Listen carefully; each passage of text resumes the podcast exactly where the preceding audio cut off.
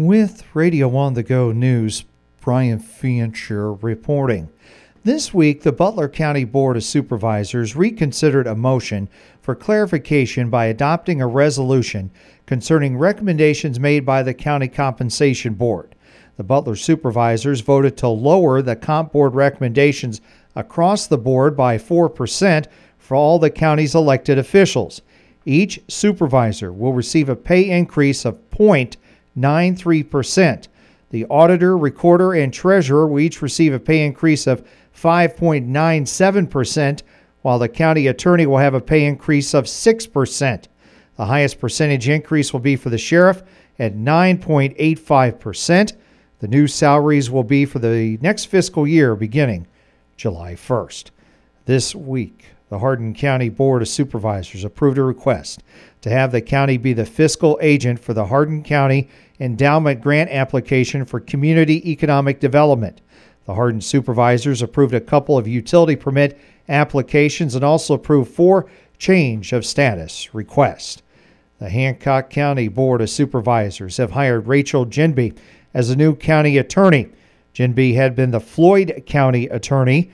She begins her new position March 13th and replaces Blake Norman, who is now a district court judge. A report from the Iowa Association of Realtors shows the number of homes listed for sale dropped by more than 11% in January compared to one year ago. But Association President Krista Clark says listings were up compared to December. The most um, telling thing that I saw in the market was that pending sales are picking back up. So December was a pretty slow month as far as pending sales went, um, and January kind of turned that around a little bit. People were back out looking and, and ready to make that move.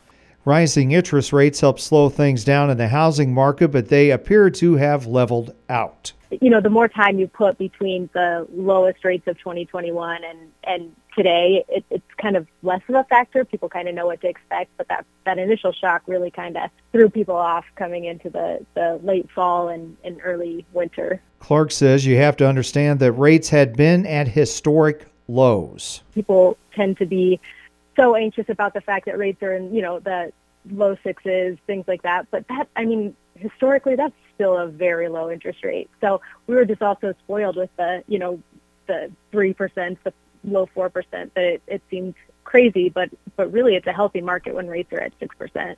Clark says the slowdown in the market was a good thing. I think that the market got so frenzied in the, like multiple offer situations where people just didn't even have a chance to like take a deep breath and make an, an informed decision on what they wanted to do. People were waiving contingencies, they were waiving inspections, you know, uh, appraisal contingencies, things like that. Clark says she is optimistic about spring after weathering the slowdown.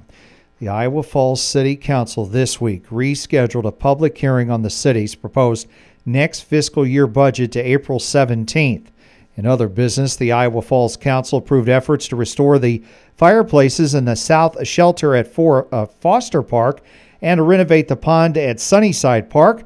And the Iowa Falls City Council approved the closure of certain streets and noise ordinance variances for the Riverbend Rally, which will be held June 30th through July the 4th. The Clarksville City Council this week approved the city's maximum property tax levy for fiscal year 2024. The Clarksville Council also discussed concerns with water pressure at an area along Jefferson Street. The council voted to replace a fire hydrant in this part of town to see if it was the main reason for the water pressure issue. Last night, the Belmont Klemme School Board held a regular business meeting and approved the next school year calendar. School will begin on Wednesday, August the 23rd and should end June 2nd, 2024. In other business, the BK board formally accepted the resignation of a board member, Heather Ridgway, who will be moving out of the district. The Belmont Klemme School Board decided to appoint someone to fill the vacancy for the at large seat on the board. This week, the Clarksville School Board received the initial bargaining proposal from the Clarksville Education Association concerning the 2023 24 collective bargaining agreement. Since this will be the second year of a two year contract, the only item to be addressed will be wages, and the association is proposing to spend $131,621 for a total package increase of 5.83%. The Clarksville Board will present its initial proposal in the next uh, couple of weeks. In other business, the uh, Clarksville School Board set March 20th as the date to hold a public hearing on the proposed next school year calendar and set a public hearing for April 11th concerning the district's next fiscal year budget.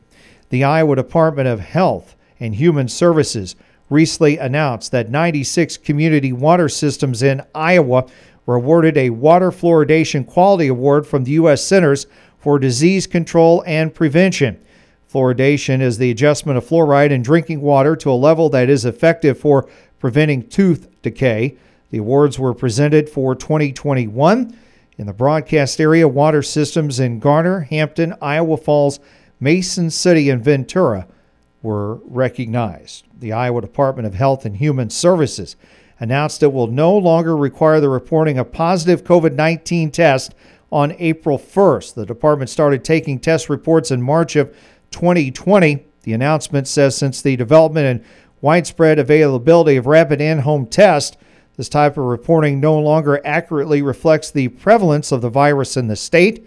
The Public Health Division will continue to review and analyze COVID 19 and other health data from several sources. AARP Iowa State Director Brad Anderson says the organization is pushing for state lawmakers to enact a cap on insulin costs like the one now in place for 18,000 federal Medicare users in the state. The Iowa Insurance Division estimates around 245,000 Iowans are on health insurance plans regulated by the state that have no caps on insulin. AARP Iowa would like to see a state cap on insulin somewhere between 35 and $100 per month. Anderson says a cap passed in the House in 2021 with broad bipartisan support, and they believe the time has come to get this bill to the finish line. This week is National FFA Week, and today's guest on the Radio on the Go Newsmaker program is Belmont Klemme FFA advisor Debbie Barkala, who will talk about the FFA program at BK and what activities her students are participating in this year. The Radio on the Go Newsmaker program airs weekdays during the noon hour on KLMJ following the news, weather, and obituaries, with archive programs available under the News tab at radioonthego.com. For Radio on the Go News, Brian Fincher reporting.